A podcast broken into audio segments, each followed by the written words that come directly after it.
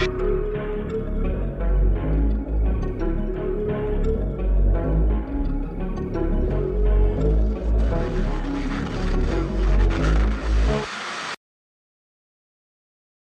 is going on? Whoa. okay. I give that. Give it. I like What? that. Sorry, I like the energy though. That's good energy. What is going on? Wait, it's still too loud. hold on.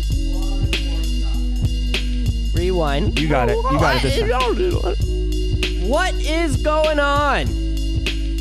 Yes, coming in hot, Nico. Almost Canaanites. Back in the studio, bruh. I know it's been far too long. Yes, it has. We tried Zoom last week. That was a success. Eh, A little, a little, uh, a little wonky, something but was up with my mic. Like I tried to hook my regular podcast mic up to it, wasn't having it I know, at all. I know. Like I wasn't even getting sound. Yeah, that's weird. We're gonna have to diagnose that. Yeah. Uh, and on the laptop I was using, it has like a big sound bar, right? Okay. And no, usually, I always thought that there was like a little pinhole or something, you know, Hmm. that you were like, that's the mic, that's what you're talking to. Uh-uh. You know, that little hole. I didn't see no holes. It Weird. Just this huge sound bar, like so. Soundbar on a I- laptop. Yeah. I'm not familiar with it. It was like a Dre Beats fucking or uh, Dre Beats. Uh, no cursing. no cursing. Not today. We have another. Oh, she's here. All right. We got to cut the chit chat, dude. Let's get to it. Should we? Should we just sit here? No, no, you should introduce her, or, or we can, but um, I'm gonna go see if she needs help. oh, it's probably a gentlemanly thing to Should do. Should we? She said she had some stuff, so. Okay, this will be our first break. Ready? We'll be right back with almost. Wait, we didn't even introduce ourselves. Oh yeah. Let's do that first. All right, we said what's going on. We did. Almost Canaanites. yeah. What I'm is uh, going on? Nico. I'm This- Bank. And this here's Bank. Yep. What's up, Uh, everybody? Hello, hello. And this is almost canon. Woo, doggy. We're going to take a short break while we help our guest. Oh, we should introduce her too. Our guest is a return champion. Her name is Annette Spaulding, and we love having her here. She's back again. We're going to go help her set up, and we will be right back.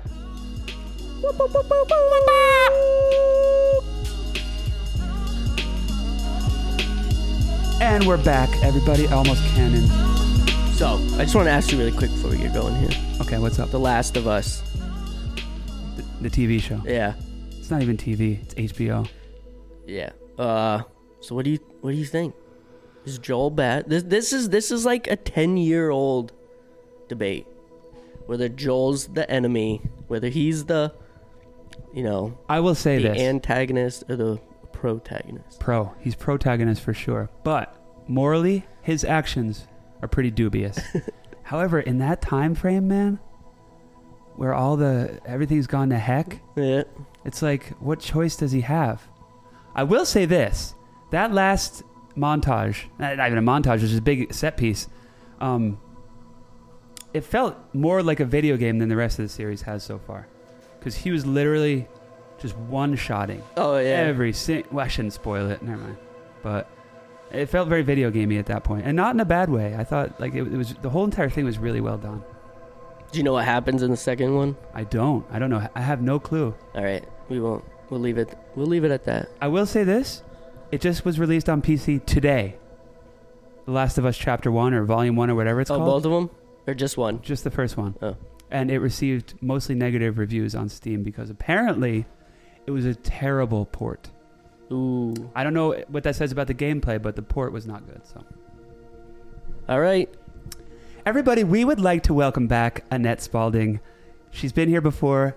We love her. You love her. She's back again, and we're so happy to have her back in the studio. She is, um, she's come from a ways away, and she's just getting situated right now. So, uh, I, I don't need long to get situated. oh no, you're, take your time. You're, you're good. All right. Well, it was, well, she's getting situated. There was another thing I wanted to bring up. So, Okay. remember a while ago we did an episode on sleep paralysis. I do. All right. Well, there was an article in um, Times Magazine by a uh, uh, what was he? Let's see here. I think I wrote, oh, should turn that on silent.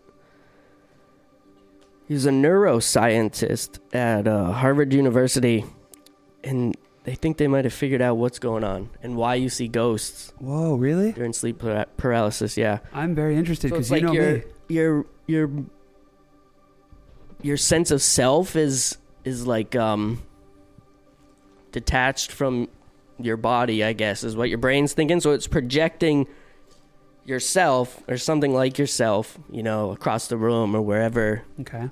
wherever you're seeing the ghost that Like, you know, I guess that's pretty much all it is. Now, I personally have never experienced the ghost aspect of it, but, and I have I said this on the record the last uh, when we recorded that episode. I am definitely I definitely suffer from it. I've I've I've awoken with that uh, that horrible strangling sensation, maybe once twice a month. I guess ever since I was a teenager. But never have I seen ghosts or anything. It's really just been a sense of, uh, like I, f- like I'm awake, but feeling like my life is about to, literally about to end. It's, it's really terrifying. Right, and that strangling feeling. They, this this guy. What was it? His, I wrote his name down. Let's see here. Uh, Baland Jalal. Uh, he they they say that strangling sensation, and then the the you know the old hag. Hmm. That's what they used to call it, old hag syndrome. That old hag that you feel on on top of yourself is is your brain going like, why is this? Why am I feeling like I'm being strangled all of a sudden? It must be because you know there's It's projecting there's some someone kind of on top of me Yeah. Okay. and then you you you you hallucinate you know it's pretty much a hallucination created by your brain It's still in the dream time right that that happens. yeah because you're dreaming I But- guess I should consider myself lucky then that I never get that aspect of it. You know, with the the ghost or the old hag syndrome or any of that. It's just just the physical sensation. But that's bad enough. That's still pretty terrifying. yeah all right All right, you guys, you are into the most incredible subjects. Oh, What you're talking about right now, I experienced once in my life when I was a child, about five years old, and I'll never forget it. But Mhm. my daughter, she had it a lot. And that's amazing that you're talking about this. It was amazing how she would explain it. She never said ghosts or anything like that, but she had that feeling of pressure on her and somebody holding her down, like that Yeah. feeling. Oh, it's horrendous. Oh my God, that's serious. Ooh. yeah it's never happened to me but You've ne- well, you are notorious for being one of the world's best sleepers. yeah i guess so For real, I it's sleep real. anywhere It's a talent. Whoa. oh my God. Well, I had the most craziest week, and I love listening to your show um, on the Glastonbury Wilderness area. That's another whole subject that I was I've always been fascinated by.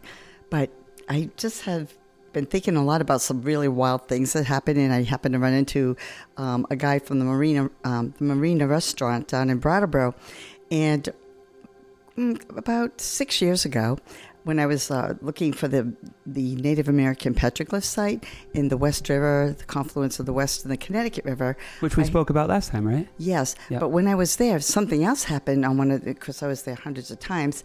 But I was coming in; it was in November, and it was cold, but you know the water's still not bad. Mm. And I was coming back in. There's no boats around. I came to the surface. I'm swimming to the surface, and I'm looking, you know, at the bridge that goes over Route Five, and there's like a like a sandy area under it. And I looked and I went, "Oh, these guys are crazy. They always have these floating cows and all these, you know, Lake Champi and all these cutesy things around." But there was this alligator, and it was um, on the shoreline, a full size alligator, and I went, "Oh my god, I can't believe they have this now!" Right? so I'm, I'm going, "Oh, that one looks real, though. The others are all painted." So I get closer and closer, and it's not moving, of course, because it's make believe.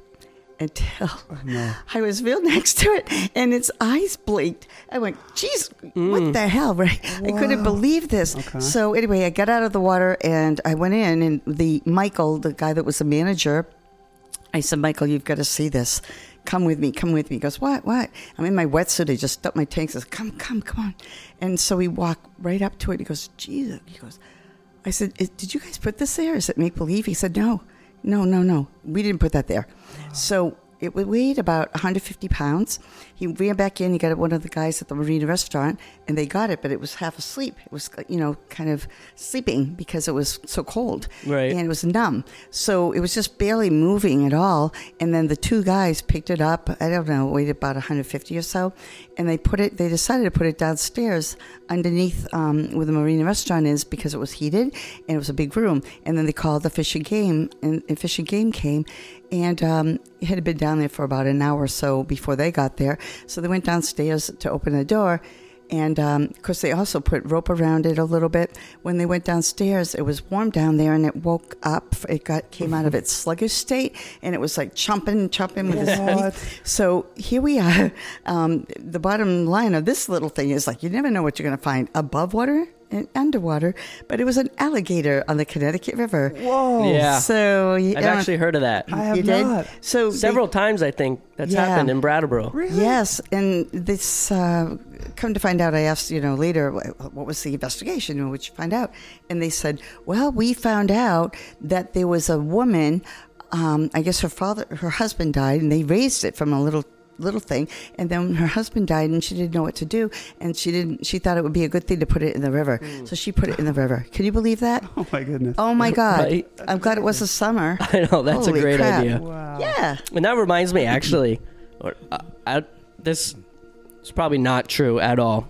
I don't know why I remember it. But it was like first grade or kindergarten or something. It was show and tell. And this kid in my class, he brought in a piranha that mm-hmm. supposedly his dad had caught in a pond somewhere in Vermont. Like, have you ever heard of that? You ever? No, no, no, no. But find out what pond ponds I don't dive Right. in there. I mean, I've been with piranhas, but that was on the I'm- Amazon. Yeah, I'm sure. I'm sure it wasn't real, but I've just always remembered that. Did he feed it anything or, or like? No, like it was mounted on like you know a Oh, lo- okay, log or okay. something, a little little piece of driftwood. Oh my God, that's crazy. Oh my God. But speaking of alligators, excuse me, please. Um, this is kind of cool. So I don't know if, if you guys have ever heard of Ginnie Springs, Florida. It's in northern Florida. It's not on the ocean, and it's a really cool place. Highland Springs, Fr- Springs, and if you take a look at that, then there's other rivers off of that called the Suwannee. So a number of years ago, um, one of my friends, his uh, brother was. Uh, one of the divers and instructors for Penn State College, and they took their underwater archaeology, their archaeology students taught them how to dive, so they they could do these archaeological dives there. So anyway, they were down there diving away, and my job, along with the others that came with me, it was to watch the students because they were new at diving and they were in their archaeology class underwater in this fresh body of you know this river and there's millions of gallons per minute that come out of this um, it's amazing and there's deep caverns and unexplored caves so we're down there watching them, and it was a night dive. And all of a sudden, because I never dove with alligators before, um, I had this alligator come up. Well, I thought it was an. I didn't see the head and I didn't see the tail, and it was it was over the student, and I'm supposed to be protecting the student. And I'm like, oh my god, you know. And I point to my dive buddy, and I went, you know, pointing to the the to the. It was quite wide. It was like I don't know, foot and a half, two feet wide, and I didn't know because I didn't see the the head and I didn't see the tail, but my eyes are like you know bonged out and I'm watching the students to make sure they're okay. But it was an alligator garfish. You remember how we were talking about large fish? Yeah. You know, the largest. Yep. So this is one of the largest fish also. Yep. And I'd never seen one underwater. It looks just like an alligator skin. Right. So I said, "Oh, thank God," because there's not supposed to be any alligators there because it's rushing too much. But um, needless to say, the students didn't see them because they were concentrating on like what they were digging up. But I wanted to tell you about that because you know we talk about alligators and stuff like that. But this a lot happened on this trip, and I thought I might bring this up. So this man is a medical doctor that I'm with, along with other doctors. Um, his brother is also a doctor, and um, at Penn State. So we're down there, and there's one of the female divers, Debbie uh, Jackson, good friend, great diver. So she said, I'm not going to go on this trip unless there's no rattlesnakes around. So, of course, there's rattlesnakes in Florida, right? But we just joked around and said, nah, there's no rattlesnakes, and especially where we're going to be, right? On the water. so um, also our first dive, we are down about 30 feet coming up, and the sun was really bright and everything. And I look up, she never saw it, but there was a water moccasin swimming over my head about 10, 15 feet on the surface. And I'm like, oh my God, our first day, she can't see that. She'll go home. So oh. she did see that. But this, so my friend Walter and I, he's a medical doctor, we go out and we decide to go out for a very early in the morning run. So we're just like going down this dirt road and we see in the middle of the road a coiled up rattlesnake. Of course. Right? So a vehicle came and hit it and it was dead, but it was still, you know, so Walter gets this idea to pick it up with a stick and hang it over the fence. Mm. And we don't tell Debbie, right? But we took pictures of it, and I had a video camera, so I took a little video of it, and we left it at that. But luckily, we didn't see any more rattlesnakes while we were on the trip. But when we got back, we gave everybody a copy of the videos and everything. I got this call, "You didn't tell me there was a rattlesnake," you know. So you know, we You were had just protecting her. yeah, we had a water moccasin overhead the first day, and then we had the rattlesnake. Anyway, And a water moccasin is super deadly, right? Yes, but I've never had a problem with them because Mm. I see them, uh, You see you know, them far away. But um, I saw quite a few of them while I was there. But Debbie did it. That was the most important thing. thing, Right. Yeah, that Wow. was uh, pretty crazy. So um, one of the things that also happened there that was kind of cool was um, down about 30 feet, I found what looked like an old wallet. and it was wedged under these rocks, and I took it out. And um, I'm looking at it underwater, and it had a chaperone license, some money in it, and um, from the 60s, late 60s. And I thought, oh my God, this is so crazy. So it had all these IDs and everything. So I went, um, I went to the office, and there's like a little place where you can get your tanks filled. And I said, hey, I, I just found this wallet, and um, you know, so I called the guy for the heck of it, and he still had the same phone number, and he was still now he owned his own limousine company, right? So I told him how I found it, and he explained how he lost it on a canoe trip, and it tipped over, and how it Wow. was crazy, and he would never forget it. Wow. And he was, you know, younger, and um, but then he said, "Where are you?" And I told him. And then the last day that we were there, he gave us a ride in the limo. He picked us up and took us to the airport. So that was a good find, right? I was going to ask if there was a, a reward, cool. and it sounds like that was the reward. Do you guys ever find a wallet or anything like that? Never found a wallet. Nope. Never have I. I've, I haven't been that lucky. No. lucky. Yeah, lucky. I feel like you're you're saying that. I've never. I haven't lost my wallet either. So I guess that's good. I've definitely That's really it. good. Yeah. Well, now that I say that, I'm, You jinxed yourself. What's wrong? knock, knock on some wood. Oh, okay. I thought you were getting another. Oh yeah, right. He's that's a good thing. Maybe I should too. I know. I don't want to end up Oh losing my God. wallet. This table right here is a find. I found it on my mail route, actually. A Little story about the studio table. Your table. this one right here, yeah. Oh, cool. We're all sitting around. Yeah. So um, that trip was yeah, rather neat, and the way that it ended was probably the most exciting thing of all, because all of us decided after diving all week that we would take tubes and tube down the river. So we ahead of time we went down. We went six miles down, checked out where the uh, where we could get out easy. Nice little bridge, pull off area, cool. That was great. And so we went back and all got our big tubes, we're tubing down the river, kind of uh, you know relaxing. I kept hearing like this plop, plop, you know these great big plops. What? But That but- happened to Okay, sorry. Go yeah, ahead. yeah. So I didn't Same know what it was. I could tell you have a story too. I do. Anyway, this is my story, and I got to hear your story. No, you you go ahead. Uh, we're not interested in mine. I promise. Oh, I'm in, I'm interested in your story, but wait to ha- hear this. So, I'm by myself with I had three other three other divers. Not everybody did this, and I'm kind of in the middle. And this time, I kind of heard a louder one, and I looked to the right where it came from, and on this high banking, I saw an alligator slither off a big alligator. We were mm. like in jungle going down the six miles, right? He had this great big pop. Look, see the big alligator, and we're I'm like, you guys, you guys, oh my God, Walter, look, look, this it's coming at us, it's coming at us, and it was, it was above the water first, it was under, and then it came came up and I saw its eyes. It was only about eight feet from me, and then it went back under, and I was like screaming at the top of my lungs. There's nothing we can do. You don't want to go to the shore because there's even more. So there's nothing you can do. So I'm on my I'm on my tube, and I'm like trying to hold myself up, you know, like out of the water. I don't know what that was going to do. My butt's, butt wasn't in the water, but my legs were. But anyway, so um, we're screaming, and I said, "Stay in the center, stay in the center," because it was where it was most rapid, you know, current. We stayed, and we locked arms. We stayed in the center, and we saw the bridge. I'm like, "Oh God, please let us make it to the bridge!" And we and we actually made it to the bridge, and we got out. But I think the this current is what saved us. It was a little bit too fast for the alligator. Mm. Wow. But that was our last day. And then the limo came.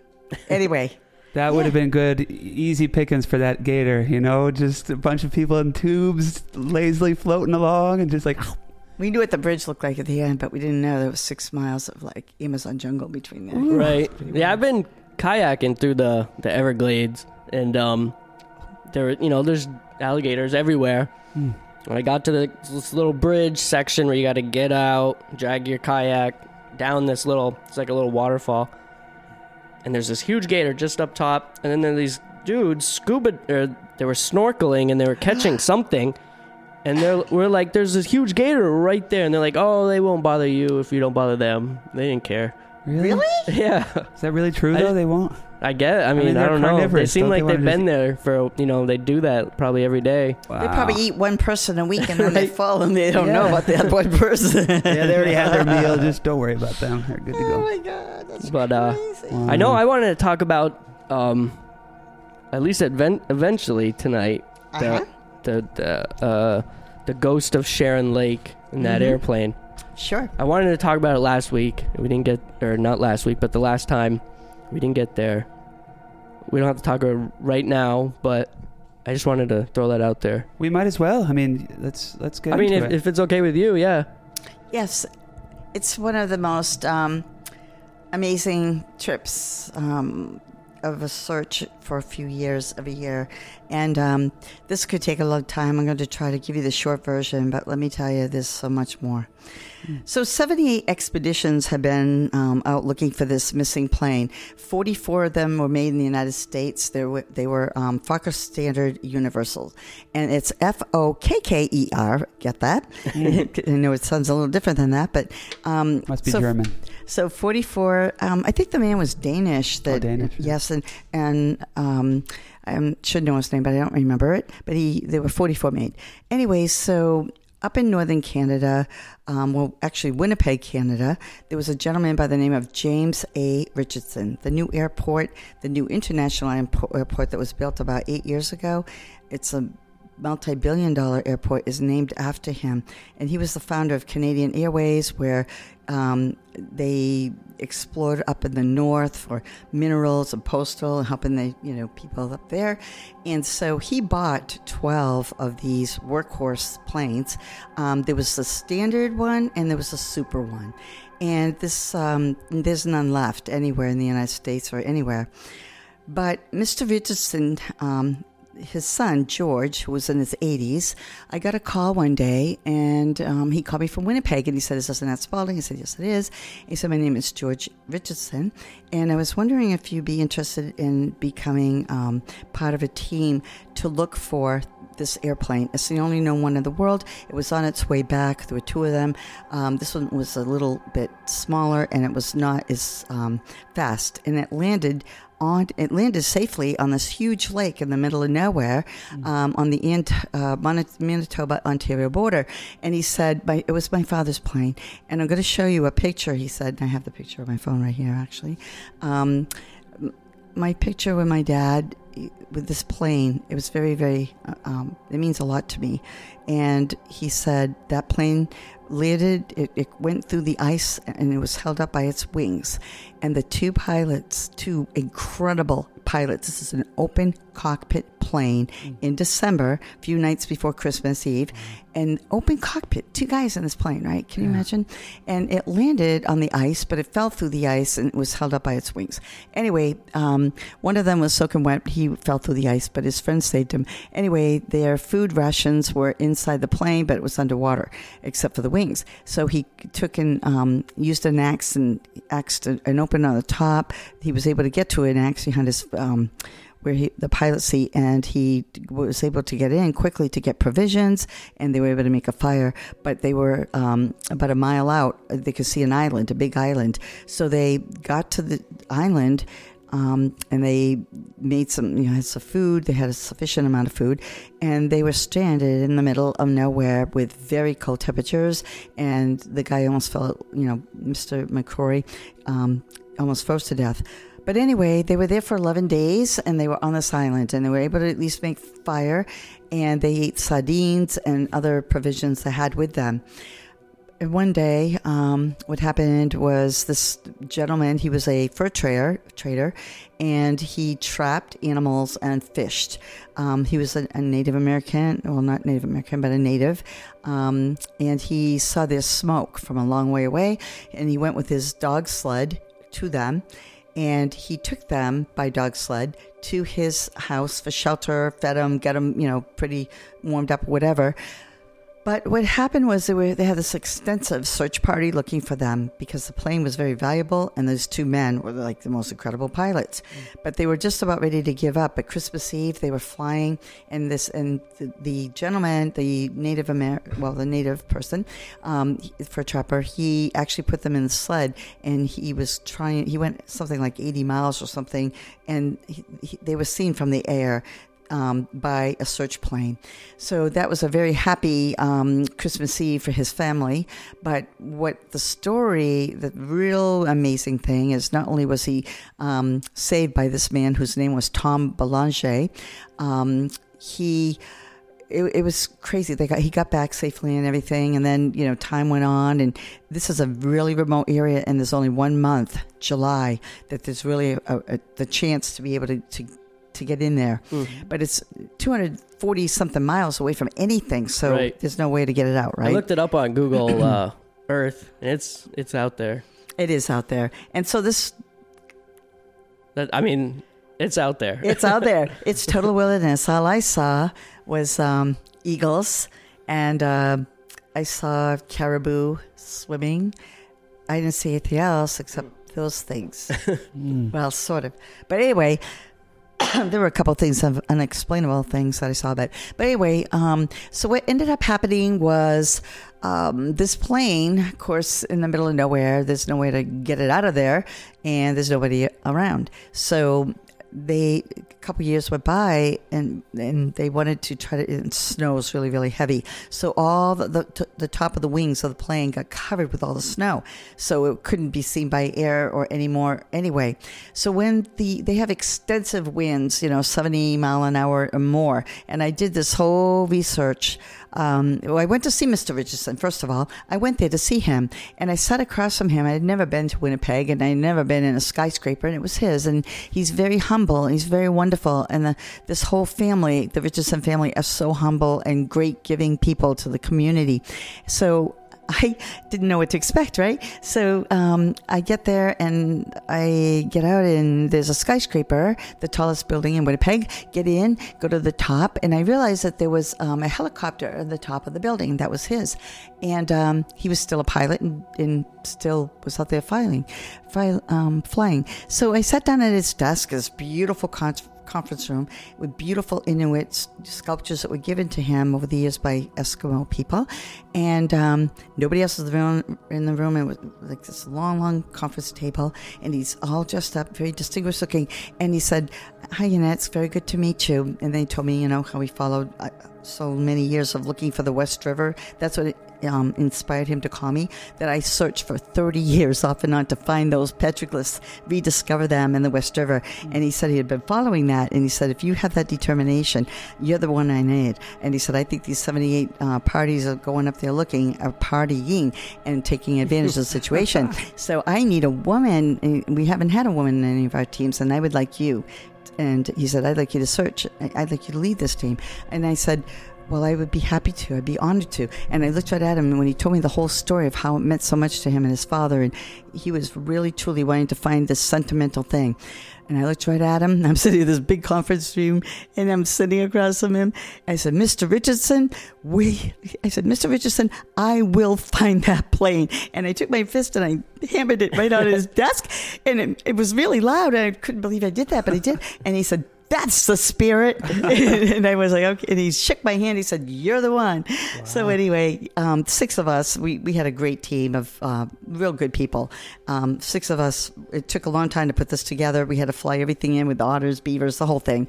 National Geographic actually um, flew up once we found it. But anyway. Are those, sorry, are those helicopters or how did you, otters, beavers? What? what oh, I'm sorry. Yes, otters and beavers. Otters are like workhorses. They're big, empty freight planes. So mm. we had to fly everything there, like all of our diving gear. We we brought. Um, we had this man uh, from this pontoon company. He flew up with us. The pontoon boat was in pieces. He assembled it there. Um, we made barges. We flew up wood. Everything we needed. We had the greatest mechanic guy. We we brought we brought. Um, a, an aluminum boat, the pontoon boat. These were all assembled on the spot, and it took I think six planes to get all of our stuff there. And they were they were there for a couple of weeks, and we did this for three years searching. I wanted to because I the definition of as a team, you all work together. but I did extensive research on the wind mm. over as long as they recorded it, which was like I can't remember, maybe 50s or something. And I saw the prevailing wind every year. And what ends up happening is that um, what ends up happening is that this wind, it, it um, the ice is so so thick there, and then the ice breaks up, and of course, what was at one end of the lake ends up at the other end of the lake. It flies all over the place depending on the wind, right? right. So I did all this research, and I wanted to start in this particular place with our side scan sonar, but the site, but I had five men that disagreed with me, and they wanted to start at the other end. So our first year, we started at the opposite end of the lake that I wanted to start at. Typical men and we just kept going you know doing it's six miles across in some of the areas and you have to have calm you know you can't have bouncing all over the place with your side scan sonar we mm. worked very very hard every day and um, when we had really calm weather and we had worked you know 10 hours or something the guys are like okay well let's go back i'm like no we're not going back. We have to take advantage of this nice calm water. We don't know what's going to happen, and so they they called me the tool pusher mm-hmm. And so I got stuck with that name, and they were really, you know, but it was true. We, we, we could have like a couple days that we, we actually had a tornado when we were there, all this stuff, right? There's so much more I could tell you. Um, we could spend five shows on this, but I'll stick to like half of the show. Um, trying to tell you the fast version here. So anyway, lo and behold, yes, um, I have to miss, say, Mrs. Richardson, yes, we do, and we get everything up there. We took a lot of planning. I did all the food. We um, had a lot, a lot of food to feed everyone, um, and uh, yeah, we um, it was quite an exciting time. And so we kept finding this lake. I swear this lake was created by a meteorite sh- strike. Mm. The bottom, everything was sharp angles, all these incredible rock formations with sharp angles. So many times it would look like an airplane underwater on the side scan sonar. Perfectly straight angles. We yeah. measured out. We knew that the, it was 40, should be 48 feet for this, that and we measured out on the computer, you know, getting a rough idea, and we'd go down and no, it wasn't. But I'll tell you, one of them that we dove on, as we were approaching it, I swear to God, I was only like 30 feet away from it. And it still looked like an airplane. It was so wild. But you know what else is in this lake? The biggest, biggest um, leeches you've ever seen in your life. I'm, I swear to God, I have videos of these things. They're oh. like a oh. half an inch wide, no. and of course they're kind of chubby swimming through the water. But they when they, they when they're thinned out and they're yeah. swimming really fast and flattened, oh my God, they're like 12 inches long or more.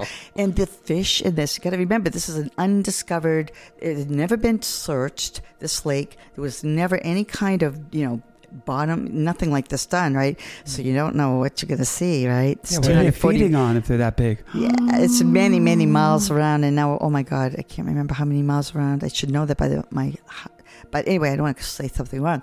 So, but it's a long, it's very, very, very long, and it has numerous islands, lots of islands. So anyway, yes, these walleye, um, walleye. They're the biggest walleye. I didn't even know they were walleye, and I know what I know what walleye look like from diving in around here. These things were like everything was like dinosaur size. it was really weird. And then it, oh my god, the northern pike. They were like forty six inches on the average. You know, huge fish. But anyway, they were big, probably from those um, numerous. They were everywhere. The whole lake is full of that. So yeah, we um, so we search and search and search, and you know, every night we come in, you know, hungry, tired, but we sit down. We'd all get together, have go over all the day. Look, we we look at um, scans, everything. So rule out, make sure we all, you know, had the day planned for the next day. Out we go the next day. So day after day after day. So it's sort of like mowing the grass, and I'm sure you've heard that term before. Um, going back and forth, back and forth. But uh, we yeah we had a lot of really crazy things. Eagles everywhere, all over the place, which beautiful. Um, so anyway, um, I guess I should. There's so much more, so many more wild experiences that happened out there. Um, I would take even on rainy days. I was looking, and I I knew it was. They described this island that they came to, and unfortunately, there's a lot of them. But when they described what end of the lake that they landed, I really, really wanted to start at that opposite end because that's where the prevailing winds would take everything. And also at that other end, you know, where the prevailing winds would push everything, there's like piles high, high, high. So it's easy to tell. We found on land, like we'd get off every now and then, um, we had. Um, a very bad, bad, bad storm. We're bad lightning out in the middle of the water with all these instruments and everything on our boat. You know, we, these things happened all the time, but not every day. But we had some, you know, life death situations regularly. Um, one day we're out there, kind of quiet, but I saw the sky was kind of purple and no lightning, no thunder yet. And then I hear this, you know, sounds like a, a train, a freight train. And I have only been in a tornado once, and it was in Kansas City. I mean, no, not Kansas City, the state of Kansas. And I saw the funnel cloud coming. I'm like, get this boat to the freaking shore. But where you going to go, right? And you Right. stay from on the water, or you stay for you know, under a tree? I don't know. But we saw it. We saw it come right up, and it went right through the woods for miles. And you could see that just the trees. It was put this path right through the woods. You could hear it like watching trees explode. Um, but what happened also? Sorry, is that cause uh, it's because it's flat out there, right? It's flatter. Yes, it was very it's like flat. the plains area. Yes, it's totally flat where we were. Totally. Lots of wood. It, it's not like like our. Uh, No. I don't know what what you want to. The heartland here. It's like full of woods, but it's flat.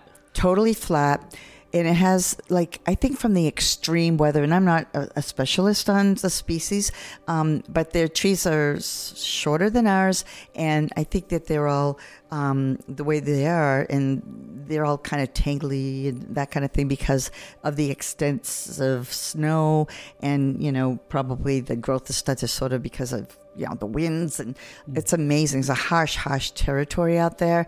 And then the woods are very covered with moss thick moss. Mm. Like it's about 12 inches thick when you step down you just it's like yeah. So the exciting thing for me, the third year, you know, we're out looking and looking, and it, we had this uh, another bad storm, and I said, I'm not wasting time. We're running out of time.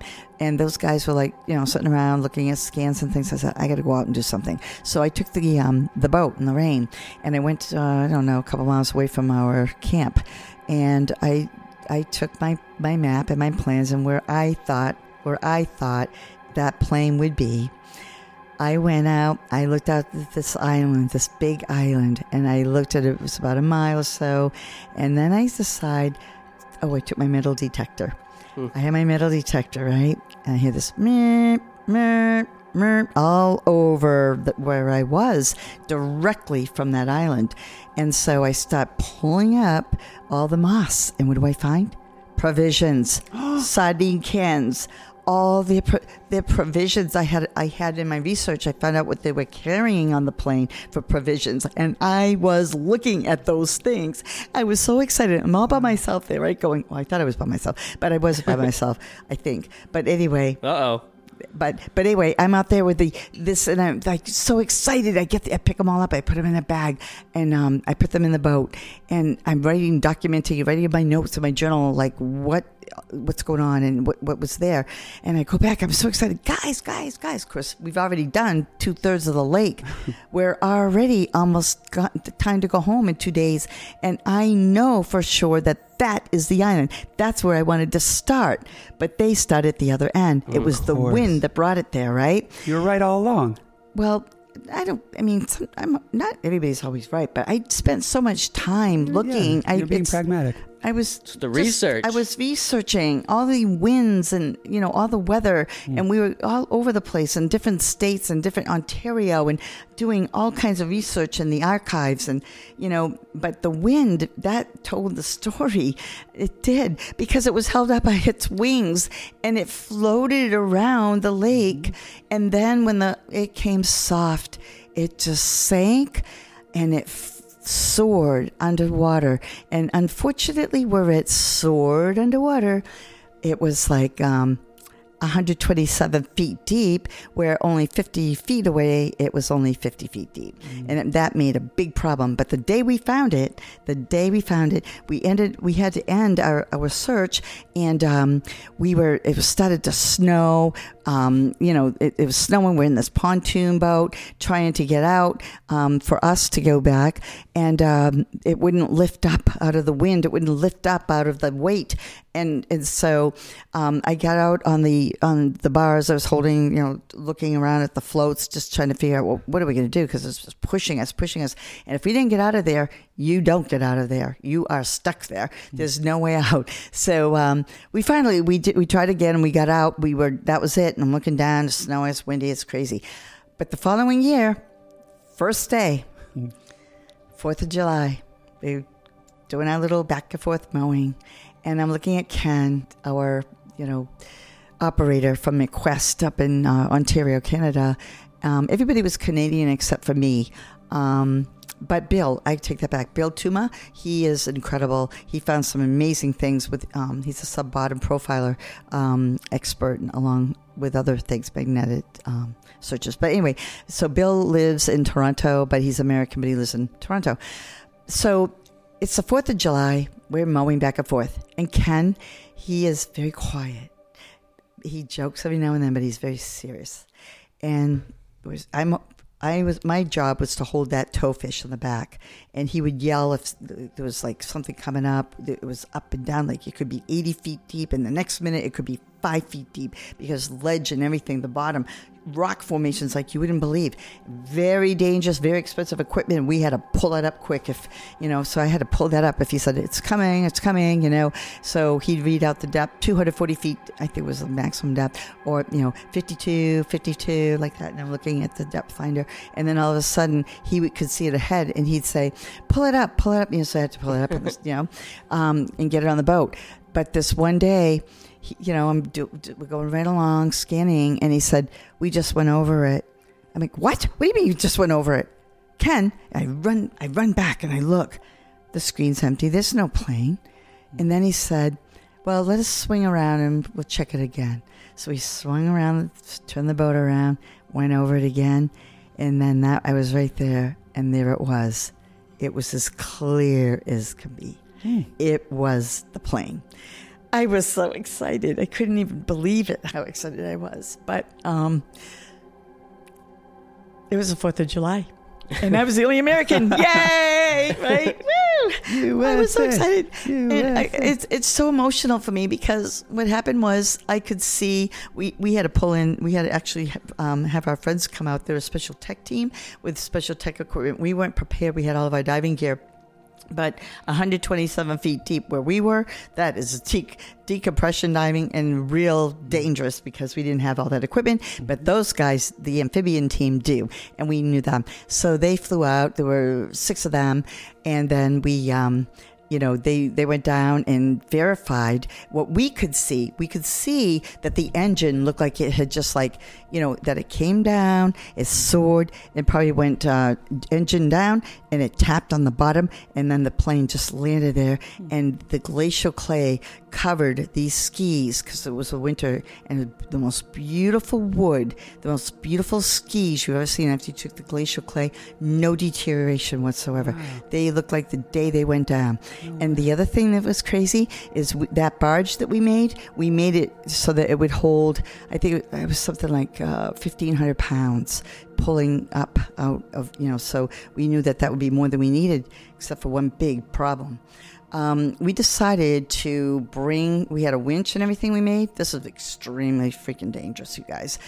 Um, we had a winch on this barge. We went out. And uh, the amphibian group, it was very dangerous. They hooked it up because we decided since it was just, you know, it wasn't attached to the plane, that we would um, hook up to it and then we would bring that up with great big giant um, lift bags. And what happened was this was, it tapped um, prop down into the glacial clay. And when we were bringing it up and we knew we had that, that rod that would hold 1,500 pounds, we uh, had it coming up and coming up, and they was staying way back in case it snapped, and we were too. It was you know wires, coils, everything. It was very dangerous, but it it was almost to the surface, so we left it underwater. And the reason why it weighed so much, it was filled with glacial clay. All of the engine, all of the holes, it was filled with this. This J. Wright engine was filled with glacial clay.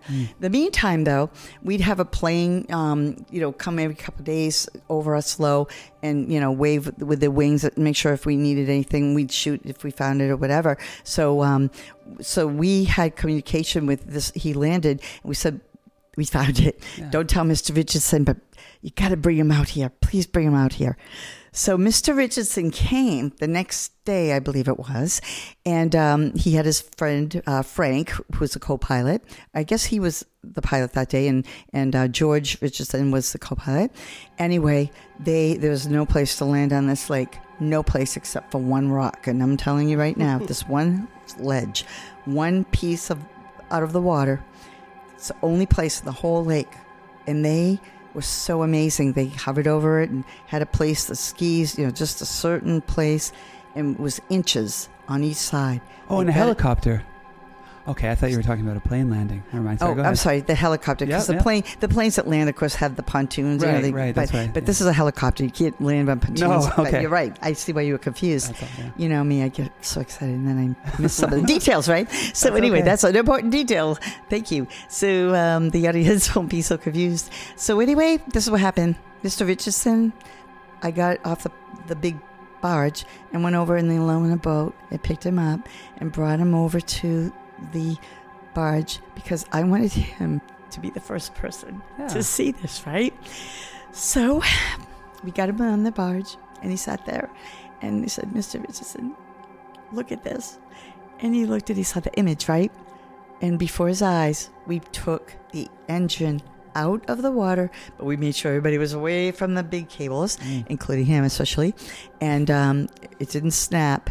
We got it up onto the barge. And the weirdest thing you'll never believe, it had been down there since 1907 or 1910. It still had compression, and we were able to turn the blade. And not only that, the blade was from Connecticut and it was made there. And Mr. Richardson said we put that blade on the day they left for their trip. Whoa. And it was so cool. And so I was in tears because what meant so much to me 78 expeditions looked for it, right? And Yeah. us six people, we were persistent and we didn't give up and we kept looking. And it didn't take as long as the petroglyphs to, to rediscover them anyway. But it was just to see, he was so sincerely, he was so happy. Mm. For me, everything I did for preparation, all this hard work, all these years looking, Yeah. that look was the best. Yeah. Yeah. It so paid off in that moment. Yeah. So it was all over CBC News and, you know, Canadian news. And it was a big, big thing. And, um, you know, just I'm really telling you the short version of this, but we found it. And the next year we went and we recovered it. And it was so historic that they brought military helicopters. We got it up out of the water. We prepared it. We flew in an archaeologist that I wanted to have an archaeologist to tell us what we should do to prepare the tubular steel, the wood, etc. We did all that and I was so happy we did. She was awesome, and we prepared it just like she told us. We everybody just all six of us. That's our that was our job, getting it ready to go. And then that look that day, the military helicopters arrived, and they they you know like a sky crane it took it in the air and just stand there and look up and videotape that getting hooked up, which is also very dangerous off the barge. Very dangerous with the cables swinging and, you know, static line. Anyway, um, see it go up in the air and it went right straight to um, Canadian, the Canadian Airways Museum. The whole body of the plane, like wings. We had to, we actually we actually had to take it in two pieces. Yeah. Um, well, three: the engine, and then one part that half of the plane, and then the other half. Hmm. Um, and it went right to their conservation area at the museum, and um, right where it took off seventy years before that. So uh, that was a short version. There's so many other wild experiences I had out there, man. There's a lot of them. How Yeah, was this the is- condition? Oh, sorry, Nick. Go ahead. No, I was just gonna. This is like my all time. I I didn't know about this story. I've, I've I know about several other things that you found. This is like my favorite story. It just it's so awesome. It's That's like a cool. movie. It's just I know. So it's like you a know what? complete expedition. It's just something you'd see on like a the movie scene or where something. you banged going on the in there. table too. You're just like, Yeah, no, I know. we're it's just finding like, that we're thing. finding it. That's I so love cool. this story. It was on this show, um, you know, National Geographic. Of course, it was all over Canadian news when it got back, Mr. Richardson, and it was all over the headlines. That's playing because they nicknamed it the Ghost of Charon Lake because nobody could find it. Right, Right. seventy-eight expeditions, and I was like so excited. But again, for Mr. Richardson, I was so excited, and um, so and we became pretty good friends and visited quite often after that. And he said, "You are a tool pusher. You did it." You know, because I was they were always making fun of me. Right. I had to jump off one day. I think these guys all thought I was wimpy. You know, I was you know. But when we had that bad bad storm, we had like six foot waves. Um, one of our members, Patrick, was. Uh, we saw our our um, aluminum boat was um, breaking away from where it was tied with the waves, and so he had on this um, this overcoat thing that sort of will also be like um, a life jacket. I don't like them; you're too constricted, or whatever. And it was floating up like he he jumped. We brought it. We went as close as we could. We couldn't get any closer to this little island. He and he got off. Um, and he went with the waves to the to the little island to grab this boat that had broken away, and we needed that boat. We needed it so bad for searching. It's our only other thing. We can't bring the pontoon boat everywhere we need to go. So he he got it, and he was in the water. But when he tried to come to go back to tie it, the wa- waves were going over his head, and his head was sinking down, you know, into his coat, and he couldn't. You know, he was fighting to stay above the water. And so these guys had never seen me. You know, that was before they even saw me dive. And I just I just looked at that and I said he's you know he's going to drown right before our eyes we've got to get him and they couldn't get any closer so i just took and put my fins on and my mask and they're looking at me and they said where the hell do you think you're going and i said to go get him hmm. he's going to drown and i leaped off the boat and I swam over to him and I helped him and we got the boat, you know, I got him back over to the um, on the shore. We got the boat secured and then um, and then he was okay. We were able to get back to the pontoon boat, but that day I think is when those guys they still call me tool pusher, but they, you know, I think that they realized More that, you know, that I wasn't this sure. wimpy little thing. But anyway, yeah, there's so many other stories to this thing. So um, there's this movie I like. I think this is probably why I like that story so much. There's a, this movie I used to watch when I was a kid called Restless Spirits. About this, I don't know if you've ever heard of it. Probably not. I, I've heard of it, but I don't. I It's about an airplane that crashes in a pond in Canada, and this girl, you know, she pulls it out of the water and like rebuilds it. And there's these ghosts, and they help her like rebuild this airplane. But it's based on a, a true airplane, a real airplane, historic airplane that crashed somewhere. They're not exactly sure where. Uh, and it, it takes place like around like um when did Charles Lindbergh fly across? I don't. Oh, this is I think it was so in the twenties. I think is it was in the twenties. I've got to see this. So I think it was weeks before Charles Lindbergh flew from New York to Paris. There was another plane that was flying from Paris to New York, and I think it was called the White Bird. Um, and there were two French pilots, and they it crashed somewhere. It disappeared. That no one's ever found it, but it's thought to have come over and then flew over Newfoundland. And then people remember hearing some sort of explosion that came from the sky.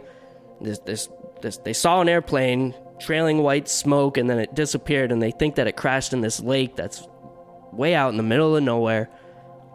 Has anyone? Have you ever heard of this? Has I have, ever? I have heard of this. As a matter of fact, I have heard Makes me think this. of the the ghost. I, I don't want to state something incorrectly, but one of our team members, Bill Tuma from Toronto, he was instrumental in finding three military planes that were down under the ice. There's a book about it. I um, the the Ladies, um, but I have the book and I read it, you know, a few years ago, but fast because you know, I get so psyched up. But um, Bill Bill Tuma was instrumental in the in that search and found them under under the ice, and so I love adventure like this Mm. because I love it when the more the people say you're never going to find it, the Right. more determined you are. Challenge accepted. Yeah, that's what is the name of that again? Uh, I forget the- restless. no, no, I That's the mean mo- that- that's the movie. Um, but about the girl that rebuilds the um, plane. yeah, that's the movie. Um, it was like a Ford TV movie, but it's based on you know these these, these two real pilots, and the plane was called the White Bird. Whitebird. Um, yes. Interesting. Yeah. I'm gonna I'm gonna watch that little series. I'm gonna look it up and look it up. Oh, it's a great movie. I love so stuff good. like that. It's I a kid, it's a love it. kids movie, but it's I don't it's care. so good. It's so good. Hey, kids' imagination, that sense of adventure and excitement. Yeah. I feel like that a lot, as you can see. Um, but so so this plane again was um, the only one in the world, and it was under the ice, and it was amazing. And the com- still had compression in the engine, as I said, and it was just an amazing search. There were a lot of mysterious things that happened out there in the middle of nowhere. Um, lots of strange, different types of yelling, yipping noises, and all kinds of things. But we were inside this little cabin, and that it was our shelter. And we every night we review everything. We have a big, big meal, review all of our documents, go to bed early, get up early, and out we went. But um, yes, there's so much more. But that was definitely um, a major adventure. So how long after the plane went down um, did you guys find it? Like Yes. how many how many years was it? Three. Three years after it went no, not after it went down though. Oh no, no, no! It went down 70 years before. Seventy years. Yes. And it was George Richardson's like whole life mission to recover it at that point. Yes. I have on my phone right here on my pictures of this. I have a picture of him standing by the plane he gave me when he was little with his father. He said he was 13 years old. And then um, it, it, George passed away about, I think, five years, four years after we found it. We, we go see him, you know, regularly up there. He's such a gentleman, and his wife is amazing. She was such an amazing person. They're so humble, this family, and they do so much for the arts and museums and people. They, I just can't say enough about the hospitality, but how humble they are and what they do for their community, That's the great. whole family. And he was able to bankroll all the expeditions that were sent to look for the plane as well. It was just him personally doing that. Um, it was because he, it was him personally, his own personal money and funds, Wow. because the plane meant so much to him. yeah. And he wanted it found and brought it up and put in the museum yeah. for other people to see. So, yes. And is it? It's still in the museum now, I would imagine, just to, to, to be viewed. And do you, do you know? Um, so the condition, I think you, you were going to ask me about that, but the condition of the plane, the engine, because it was so protected by the glacial clay and all the pistons and everything was perfectly preserved. It was a J. Wright engine. I learned a lot about engines while I was there. But anyway, so, um, and the prop was perfect. And the skis were perfect and the wood, beautiful. You should, I can show you my pictures later. I'm so excited. if you're excited about this, you wouldn't believe it. I'll show you some of my video that nobody's ever seen Ooh. some of these wild things I'm telling you about some of them and even more. So I had my video camera with me in the woods. By the way, when I was finding things under the, you know the provisions, Oh, that's cool. yeah, there was some very large type of animals there of sorts because you know how I told you that the uh, moss is about 12 inches Yeah. thick. Well, I did find areas where I don't know if an animal was laying down or it was a footprint or whatever, but it went 12 inches down right to the ground from the weight of whatever it was. But anyway, there was a lot of adventures, and I had that all in video. Um, but the tubular steel um, on this plane, it was canvas side. Uh, this is a weird thing. This had canvas. Can you imagine canvas? And it was um, coated with linseed oil. Well, I thought it was going out of my mind because when we discovered it, we actually had an ROV that got trapped also inside of it. We were really this expensive piece of equipment and we needed it so bad and it was caught 127 feet deep inside of a plane we had a lot of different things happen but this particular thing when it was down filming the whole plane structure was covered with some kind of fish you know small fish swimming around it. Thousands and thousands of them. I'm like what the heck is that? Freshwater shrimp they ate the canvas off Uh, the plane. The only canvas left was like some that w- was underneath the glacial clay. They ate it. So when we found the structure on side scan sonar, it looked like bones. It looked like a, a plane with bones Wow. because they had eaten it all. It was really crazy. Oh, wow. So that uh, the plane itself, the tubular steel, that was compromised quite a bit. That, that was weak. Because of that, we really found out that the plane really wasn't manufactured. That part of it exactly like said it would be. You know, Hmm. the tubular steel. It's a little bit different. Yeah, I think I saw something. Yeah. So that was video of it being Yeah. pulled up. yeah, and that was so sad. I um after we pulled after we got the plane up, we we raised it up underneath the pontoon boat, and then we had to slowly go with it to the shore where we could you know use another big um um. What do you call it? We made this great big giant steel barge. We carried all that in the planes too, with other cable to lift it off the boat and onto the shore. And when we did that, um, what ended up happening was the the the pack of tools that the pilot always has on the plane it slipped out. So the trail i wanted to follow the trail not 127 feet deep but i did a dive you know after the plane was covered and up out of the water. And sure enough you could see you know where it was coming across and i found every single tool that was in the bag that the pilot had in his bag for emergency. So that cool. was kind of my last find that day. Yeah. So anyway, I don't even know what time it is, but should I just? You want to hear some more adventures, or is that enough for the night? I will know. n- that- I'd love to go on. Definitely. I just one more question, and I, Sure. I don't want to harp on it, but um, in the museum now is um, is it reconstructed? Like what what do we see if, we, if we oh, go to? no. So I don't know to tell you the truth. When I was there, um, after it was discovered, and then I went back on another trip and did did a presentation. I think a couple months later, and they had these really incredible. Um, and there was one guy in particular, and I don't remember his name, but I have it written down. It, seems like it was Frank, but I could be wrong. And um, he was a real specialist in the planes and analyzing them, and and so there was no intent ever to redo the plane, you know, and have it look like it did, you know, when it, before this happened. Sure. But the thing was, um, the the decision was made, and Mr. Richardson thought it would be better if we just if it, there was a display and it was done enough so that it would show what it looked like underwater, like an underwater scene, Okay, yeah. you know, that kind of thing, Cool. and showing that you know it's in the sand or um, the granite clay and and that. Um, that it was in the condition that it was cool. on the bottom, but I don't know.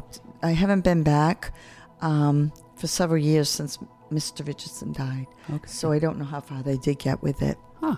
I'd I'd love to see that video of it, it being pulled out of the water. That's Oh, I'll what show an you that incredible. anytime. I'll make a copy for you. Oh, that'd be Watch cool. it at That your would be amazing. convenience. Yeah, thank you. Okay. Yeah, I mean, you know, I'm sitting here thinking about planes, and all my life as a child, Ernest Hemingway was, um, I mean, not Ernest Hemingway, um, s- um, yeah, Ernest uh, Shackleton. Hmm. He was always my, you know, uh, he was always my hero when I think about how he went back and got all of the people, none of them died.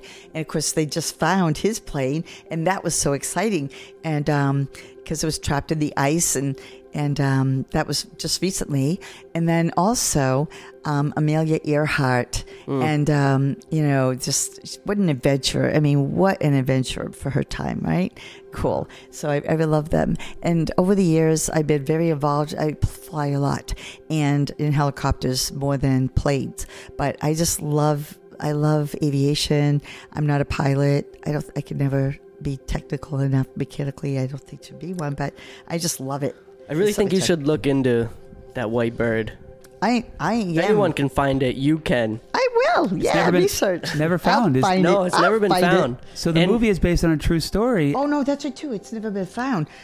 Yeah, Okay, no, it's I'm gonna never been call found. Bill. I'll call Bill. And if it is found in North America, they would have made it. They would have been the first people to fly. Oh my God, wait. Transatlantic, single flight. Wow. Wait a minute. This is really, really important Yeah, because and it's do you, believed do they you, made do it. you know what part of Canada? Yeah, it was it, it was Newfoundland, somewhere around Newfoundland, and they believe. I watched some. There's this doc. There's a TV show, and this guy went up recently, and these people were exploring this this lake. Uh, it's called Gull Pond. Apparently, they think it might be there. They found a little piece of a of an engine. Of a, it, they think it's part of an engine. It would have belonged to the same type of plane, but they're not sure. Oh, this is the kind of stuff I like. Yeah. Who knows? I might be back to talk about that. Let's get Tool Pusher on the case. I am really excited about this. Okay, we're gonna get. I'll write a few more details down before I leave on that one. Um, I know, I know it was called. I forget the French name of the plane, but it translates to the white bird.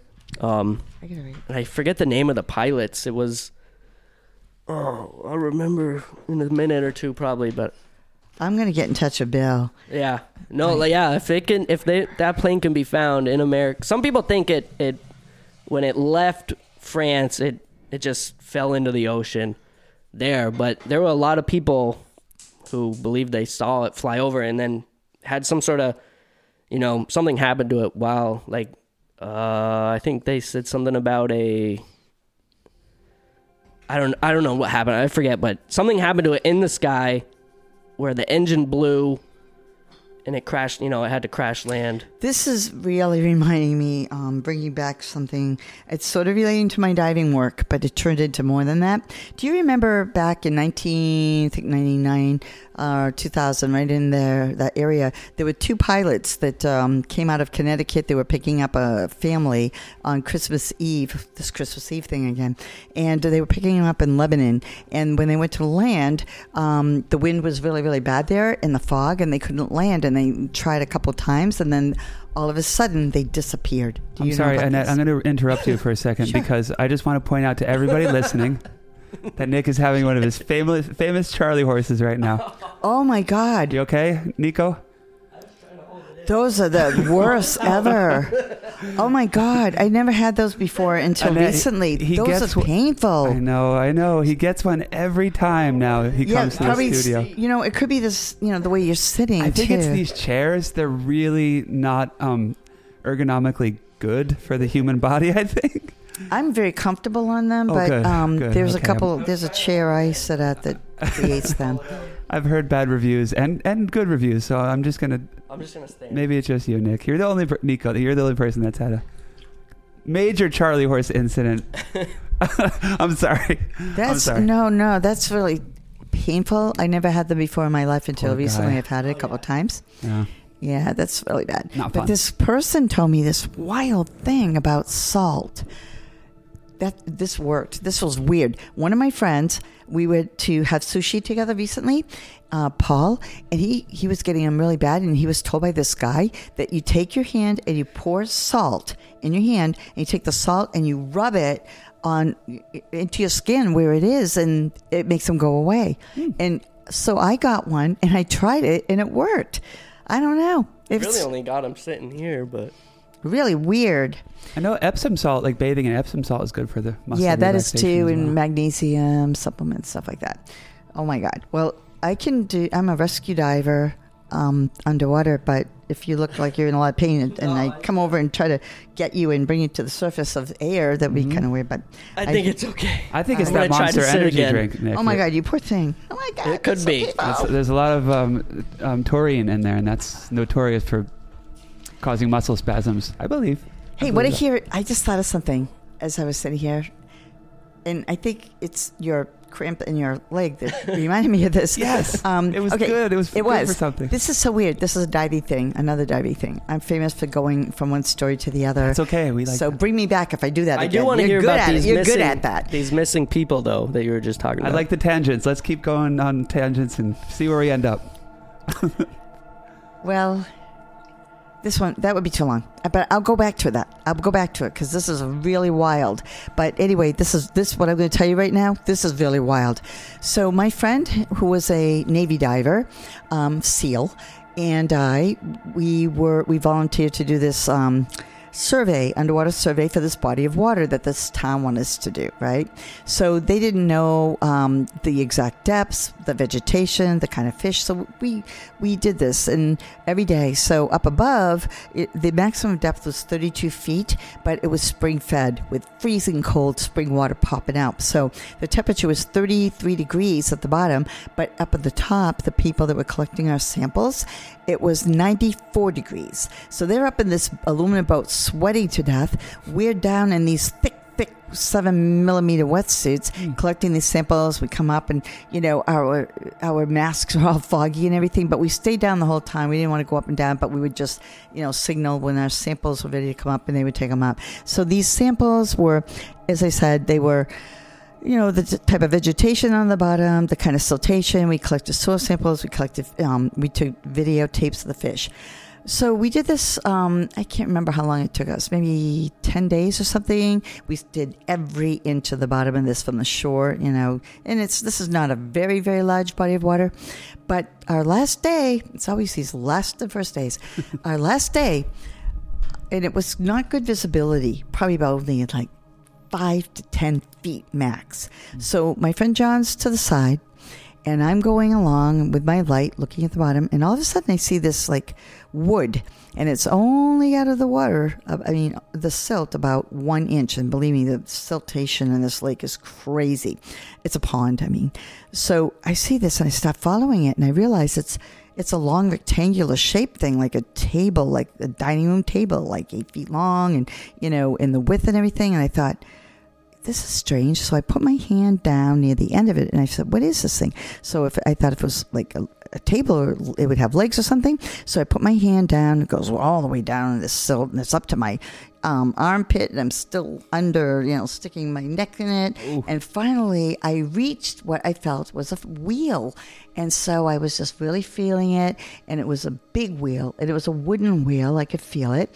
And then I went, you know, along the side of it and went to the front, and I felt down and felt like the little like stool, not stool, but where a person would sit on a wagon, and I, you know, and I was able. That was down only a few feet, so I, I did mess it all up and you couldn't see anything, but.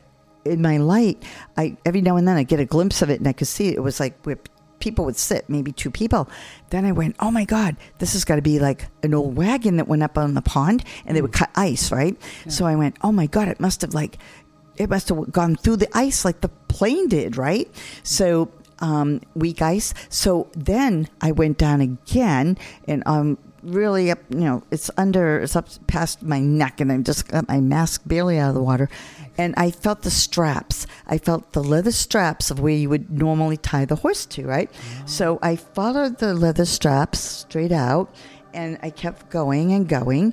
And then I felt something kind of a little bit different, kind of cushiony, kind of. So I took my hand, and of course I have wetsuit gloves on, and I just grabbed a big hunk of this cushiony stuff and then I pulled it slowly out of the silt and then I shook it and put my light on it and it was a horse mane.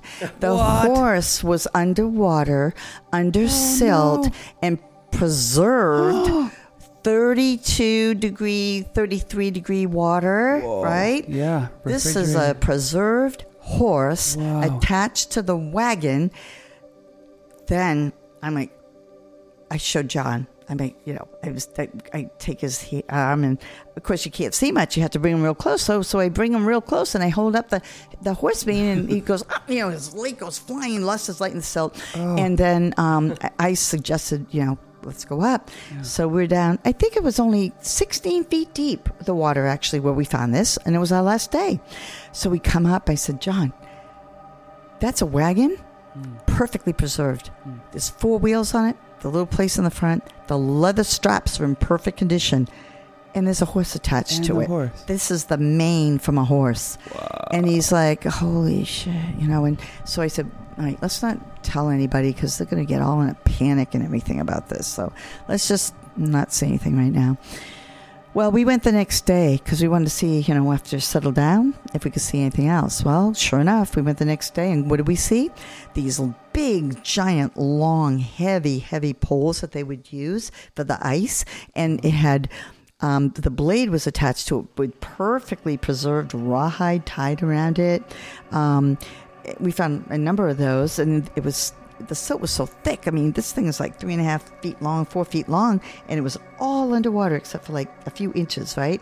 And so we saw those, and then we found this engine, and um, and I saw AB on it. Abenaque engines, right, that were manufactured um, in Westminster. So there was this, and those are valuable, and it's preserved. It's not even rusty. So that was our last day of our search, and um, Where was this? I can't say. Hmm. I was gonna say I didn't hear you mention where this was. I don't want to panic anyone. Is it still there? Oh yeah. Oh yeah. So I, I just can't say because um, no, that's fine. it's a You- confidential thing. Right, right, yeah. Because I don't want the people to panic. That, you know, fish and swim there. Like, hey, you're swimming over a dead horse that's been there for a hundred something years. Right. No, that's fine. I was just I wasn't sure if you had said said it or not. Old. I bet you it's early 1800s. By the way that the rawhide was tied right. to these things. That's cool. I'm it's so cool how much stuff is just under the water, you know? Yeah, it's so exciting. yeah, I I'd love love to dive, but I am so scared. Oh.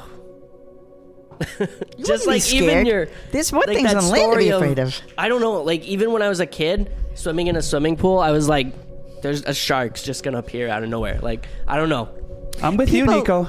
Well, people Yeah. always say to me, "Oh my God, aren't you afraid to dive down there?" Like, Yes. you know, I heard that there's giant fish down there. Well, there are big fish. Mm. There's, you know, carp and sturgeon, but they don't hurt you. But the scariest thing of all is the imagination. You know, it's like yeah, that's which is not for me, knowing. you know, the darkness five feet in front of you. It's like what? I don't. Listen, you guys have more stories that are scary on land. I haven't seen any ghosts underwater. I guess. And I was actually gonna ask you that. I, no, not yet. never anyway, seen. Okay, that answers that question. seen a lot of things, but none of those yet. And I know when we when you first got here, you were talking about Glastonbury. Oh my God. Yes, let's get What do you into got- the, what do you got into to say about Glastonbury that? if we could. Oh my God. Anything you can share? Okay, share? so sure. Like I I love to dive and you know, I think I told you how I did the whole circumference of Lake Champlain last time I was with you Yep. guys. It was like over five- 500 miles or whatever. And I did Lake Winnipesaukee and I did, you know, all these different lakes kayaking around. But then I decided, okay, I'm going to do the long trail, not the, you know, um, I just want to do the Vermont Long Trail that goes the whole length of the state. So it starts right on the Massachusetts Vermont border, as you know, sort of down by the Glastonbury Wilderness area. And that's where you start if you're going to go northbound. And then it comes out, you know, up in the Canadian border. So I did this solo, and it was a while back now. Let me think, probably about maybe 15 years ago, something like that. But anyway, I did not know anything about these disappearances, or I probably I was mm. too scared, right? I knew nothing. It was this innocent little, oh, yeah, let's hike the long trail. Well, not let's, me, I was by myself. So I was totally self-contained, had all my food, had my, you know, tent, everything. And it was so beautiful. It's such a great thing. You feel great, you know, you hiking, you do it like 50 miles a day, some days less if you're in bad weather, lots of rain, you might, or straight elevation straight up the whole way. But what happened was, um, it was the second or third day, um, I had no problem. Like I, I don't stay in the huts. If I happen to be near one, that was great. I would, and if it was going to be bad weather, rain, then I would try to make it there. But I didn't even know if it was going to rain or not because I didn't have any way to know in the middle of nowhere. Right. I could just do it by the sky. So anyway, um, my second or third day, I'm up on top of Glastonbury Wilderness area. And of course, driving down Route 7 for years and all in that area, you know how it's, you, you just know how it's just intense. I've just seen moose. I've never seen anything else but moose. But I had the strangest experience. It was a different kind of um, stillness, and it was very strange. Like I, it, real weird. It was like it was really, really windy and everything. Set up my tent, and um, so my routine would be set up my tent, put my, you know, open my sleeping bag, put it in, jump in uh, right before dark, write in my journal, and go to sleep right at dark and get up at sunrise. Um, but um, I was up all night. This was so scary. It was all of a sudden total silence. Mm. But then I heard things, and and so I'm in my tent. I'm on my I'm on my knees. So if I'm on my knees and I'm looking straight out, you know, probably what three feet, three and a half feet high, and I unzip my little. I never told anybody this, but because they would think I was crazy. But I'll tell you. I don't think you're crazy. I was looking out, straight out, and there's no light except the stars, right? And I'm on my knees, and I had a flashlight, and I shined it out, and they were sets of eyes, um, and they were about the same height as me, and I was on my knees, so that would be about maybe three feet high, three and a half feet high, something like that. And so I kind of saw the eyes, and at first I thought, oh, it's a pack of coyotes, you know, but they were all bright yellow, bright, bright yellow, eh, you know, sets of eyes. And they just were staring at my tent. They didn't move. They were just all, I was surrounded by bright yellow eyes. And so I, I got really scared because I, they didn't come closer, but they were all around me. There was like six, I think six or eight sets of eyes. And so I was just scared. And um, I thought I was seeing things. I thought I'd been out too long or something. And I don't drink on the when I'm doing the long show, right? So just water. Anyway, um, I couldn't sleep because I was scared because I didn't know what they were. I thought it was a pack of coyotes, but the more I thought about it, they weren't moving around or anything. They're just perfectly there still. and I couldn't see any image. I couldn't see anything but the eyes. I could not see anything else, like any shape or anything, just eyes. Mm. So um, the next morning, you know, as the sun was coming up, I was so scared again. I I'm looking out, you know, with my flashlight and everything, and then I thought, what was that? what was that? I think that was my mic stand. Sorry. oh, Oh, it scared me. I'm so scared. I'm, I'm telling you about these, and I don't know what they are, and then that happens. I know. oh my god let me have my coffee anyway so so anyway yeah and and then i was kind of like what are those like there's got to be footprints or something but i'm afraid to go over there and look you know so Mm. i went over a little bit with you know not without my I mean, not with my flashlight. I just kind of looked a little bit, but I just had the creeps, s real creepy, creepy feeling. Like I felt like I felt like there was someone there watching me or something. It was so Right. weird, creepy. So the next day, um, you know, I wanted to. I, I, I did like 16 miles. I wanted to get out of there. Get out of. I was so scared. I was hiking fast, and this is the beginning of my trip, right? Oh my god! I'm like, oh my god, what am I going to do? So anyway, But did you um, say there were footprints or no? I didn't see any. Okay. I didn't see any footprints. I didn't see any. I was Mm, kind of scared to go. prints, nothing. Yeah. You know, I, I don't know, but you just wanted to get out of it. but there. I saw yellow eyes. Whew. I swear to God, it was crazy. It. That's an area that I mean, Nick, you said is notorious for disappearances, human disappearances. Yeah, well, the next day, even though I was that far, I was still what's considered the Glastonbury Wilderness area, heading north, and I kept thinking, "Oh, please let me look out and see um, Mount Equinox, and please let me see, like, look down and see the village of Manchester or something." I just need to feel like something because the whole time I felt like the entire time from that night, I felt like there was somebody watching me. I felt like there's something around me. I kept looking behind me. I kept, you know, I was looking up at the trees. I just felt like something was with me. Right. But that night, I was so exhausted from no sleep for the night before, and I did, fa- I did fall asleep. But um, and nothing woke me up. No noise or anything. And I was so thankful for that. But these things, these eyes didn't make any noise. It was total quiet, no noise. So then um, that was okay. And then I felt so much better when, when I was out of that. And I never knew about any of these stories or anything. But this is what happened.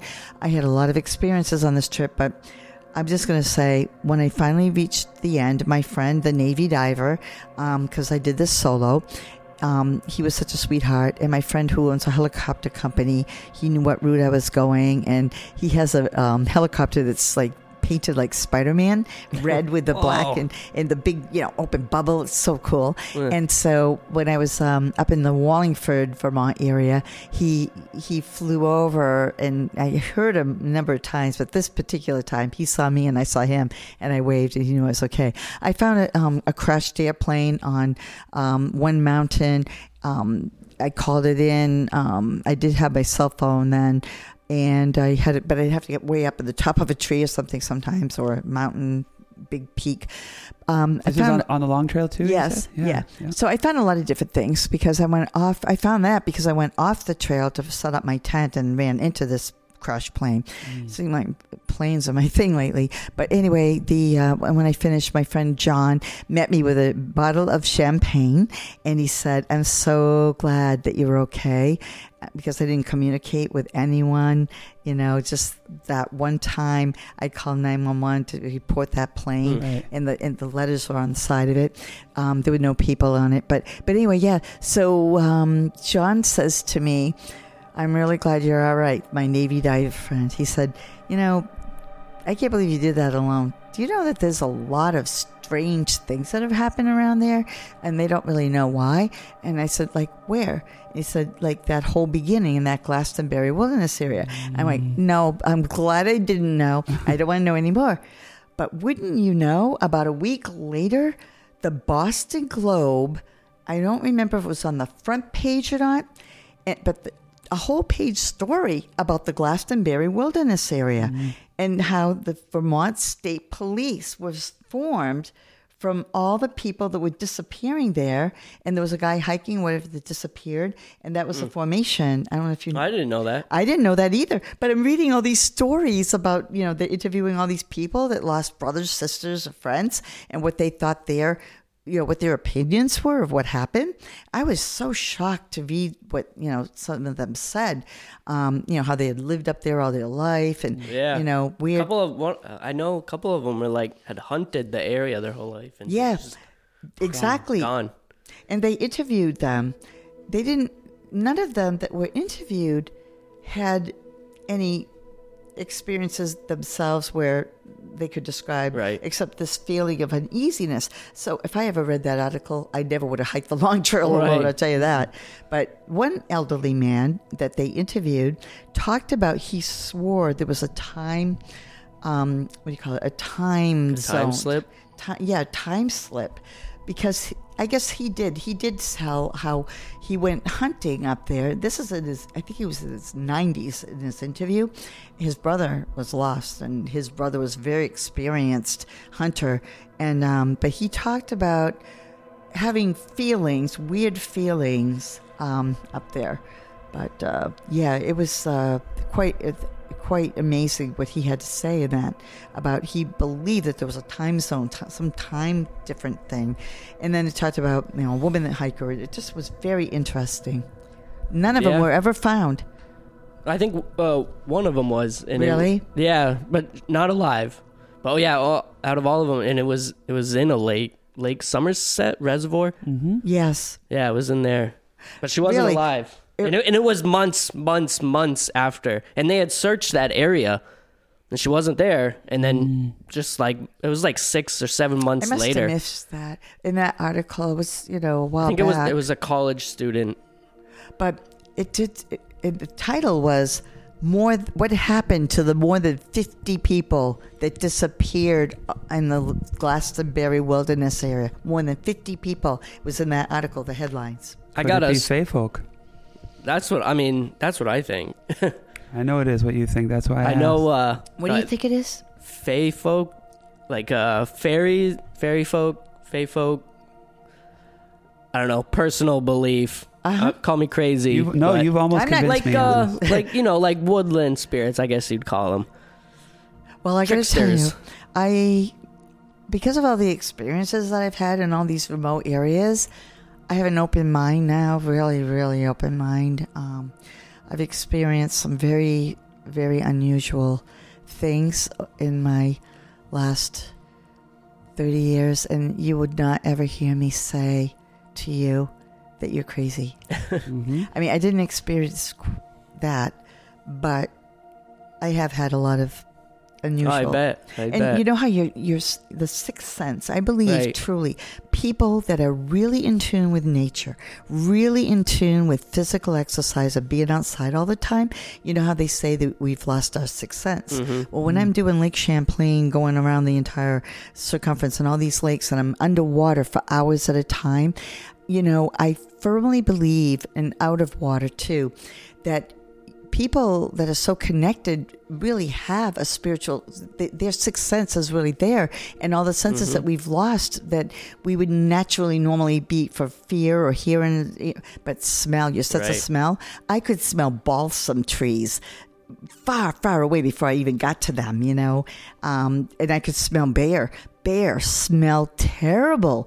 And I could smell bear because they're smelly. Um, your senses are stronger, I believe, when you're really connected. We have talked Yeah, about this definitely. exact thing in connection with Fey folk. Yeah. The fact that we're losing touch, you know, in, in general because of technology and because of the fact that we're so Absolutely. separated from nature that we're that we've maybe lost the ability to to Mhm. see things that pe- previous people may have been able to see. Right. I agree 100% with and- you. 100%. There's no question in my mind because when I'm underwater searching, I have a very strong intuitive feeling Mm. and I have found so many things just by, you know, being very comfortable, very relaxed and you're looking at the bottom and you're uh, you know, like so many times I, I was I had my compass set to go straight. But something was just intuitively saying, go to the right, search there. Yeah. And I found the petroglyphs like that. Mhm. I have found so many things like that. We Rediscover the petroglyphs like that. Yeah, is there something in it? It's like, and you don't don't question yourself. Like I used to question Mhm. myself and say, why do I feel like no, I should stick Right. to this compass? But then, No, it's No. the intuition. That's, yeah, I'm very, very, very intuitive. I never really knew I was. I didn't know that it was not natural for most people when you start having the conversation. It's like, oh yeah, I just knew it. I felt it was there, and I knew it, and I found it there. You know, they look at you like, what? You Mm. know, but it's natural when you spend so much time underwater and in in the woods and by Right. yourself. You're doing this. reconnecting yourself. Absolutely. I've been connected since I've been a child. My entire life, I've been connected since I was like in the water at seven years old Right. and going down, holding my breath down at 20 feet or hiking, but playing in the woods. And that was my whole life. I love it. Love I had a story I wanted to tell. Um, yeah, great. I don't. I'm sure it'll be all right. It's it's a UFO story. Is that all right to share? A Yeah. story that you have? Yeah. We we're gonna need to wrap it up after this, Right. Nick. Um, and I I noticed it's getting dark outside, and after all those creepy tales, I don't want to send you guys out into the pitch I- black, but um, I don't see any yellow eyes. here. not yet. I never saw that in my life. But Act- yeah, and I want actually, to hear your story. About those yellow eyes. So the Glastonbury area, I think it has one of the oldest recorded Sasquatch sightings in Vermont. And they, they saw eyes, but they weren't yellow, they were red. So I don't know, maybe that makes you feel a little better. Thanks. But- yeah. Plus, they would be really tall, and I was on my knees. These were things that were only like three feet. Right. There were eight of them, maybe six to eight of them. I know I think deer have like green um eye shine. You said it was yellow? Bright yellow. Didn't the dog Bright man have yellow, eyes? yellow. Yeah, I think do- I like think that shade that you, that lamp shade that you have, even that yellow isn't as bright as those eyes were. Wow. yeah, I don't know. It wasn't deer. I know that. What's the UFO story, Nico? All right, yeah. Um You guys are so much fun. Oh, thank you. I just I, You want, I wanted in to I wanted to, I w- was gonna keep this for like uh, bonus content, but I Nope. figured Out since it. we're all Vermonters here, um, it's a Vermont story, and it happened in Rockingham, Lower Bartonsville, the where I'm from, where I grew up. Um, and I interviewed everyone involved except for one person, so I've talked to them all. and it took place on New Year's Eve, 1989. Uh, so yeah, I'll get into it. So, so you got Springfield, and then um, there's a dirt road, Pleasant Valley Road. That you can go from Springfield to Lower Bartonsville. It connects. And so this lady was was driving on Pleasant Valley Road, and there was something flying over her car. She she thought it was she was being chased by whatever it was. She didn't know what it was. Followed her the whole way. She's freaking out. Um, she doesn't want to go home. She's scared to go home. Like she, this thing is following her. It's chasing her. She she's she doesn't know what it is. And um, so she's driving down Pleasant Valley Road, and she she ends up going to to the vet, uh, Vinny. I'll just-. Yep. She, so she pulls into there, and then before, so there's a bunch, there's a couple different people involved in the story. So as she and they all kind of converge at the same time. So she pulls in, but before she pulled in, these these other two, uh, what do I want to call them? I'll just call them the bees. I didn't ask them if they wanted to be involved or not, so I'll just call them the bees. And so their dog's really sick that night, and they think it, that it might die. So they they call Vinny, and they're like, "What should we do? What should we do?" He's like, "Bring her, bring her in. You know, we'll see what we can do." What So- time was it? It was night. It was nighttime. It was late. It was actually f- pretty late, but he he lived at at the vet. Yeah, I think it was it was it was pretty late. It was dark. It was definitely dark. Um, and he he lives on the site, and he was like, "Bring her in. You know, we'll see what we can do." So they bring the dog in, and as they're pulling in, uh, Vinny's coming out. I guess he's he's bringing another dog to someone, or he had just brought another dog out to someone's car, and they had left. So as as the bees and Vinny and this lady are all coming, you know, this lady pulls into the parking lot. This thing's flying above, you know, above just above the tree line. Probably, I don't know. I'm not good at judging distance. I forget what they said. They just said right above the tree line. So I don't know, 60 feet probably above them. It was pretty big. It was circular, and it comes around and it circles the parking lot right over, right over them. Circles the parking lot a couple times, and then just takes off, like just flies away from them. Um, and then they're like, "What was that?" Oh, you know, they didn't they didn't know what it was, and they kind of like they were like, "Oh, that was really weird," but none of them really thought much of it, other than that was weird. You know what what was that? And then the lady who had been chased, she kind of I don't I don't know who she was. Um, I don't really want to talk you know bad about her, but she kind of uh, I don't know. I don't want to say lost it, but she she kind of went off the deep end, and um, She's probably panicked. yeah, but she went real, and she went around saying how she had been ad- abducted, and yeah, all this cra- all this weird stuff, and uh, oh, I'm trying to remember exactly what happened. Um, I know she she ended up having to go away somewhere, and then my aunt had went to her house. She had, my aunt had like I guess she wanted to look at the house. It was for sale or something, and my aunt had um. My aunt had she had gone to the house and she was looking through the windows and there were drawings, you know, tacked to the wall, taped to the wall, all over the floor of of these alien creatures. They were just everywhere. They littered the whole house. Whoa. And this lady had said she had been abducted. Was it in Bartonsville? Yeah, She lived. It, uh, it was kind of like on uh, Green Mountain Turnpike Road. She Mhm. lived, but And where's she at now? uh, I, I believe she's passed away. She passed away several. I wasn't able to, to talk to her. Um, but Was yeah. there any indication? Like, did they see windows and any color, like going in and out or anything like that? Oh. I think there were some sort of flashing lights that were flashing in a pattern, but they didn't. They. I don't think they saw any. I don't really exactly remember exactly what they saw. I just remember that it was, you know, it flew around them and then they, it just kind of left them. And did they mention like the circumference, like how big this thing was? No, it was. They Oh, probably I know at one point I wrote it all down. They probably couldn't really see the entire image of it, and if there was light inside with you know windows, say those two lights right there put together, you know, I'm pretty sure it was one solid f- light. Like the whole thing just kind of glowed at one light, and it and then it was like flashing at one point. Wow.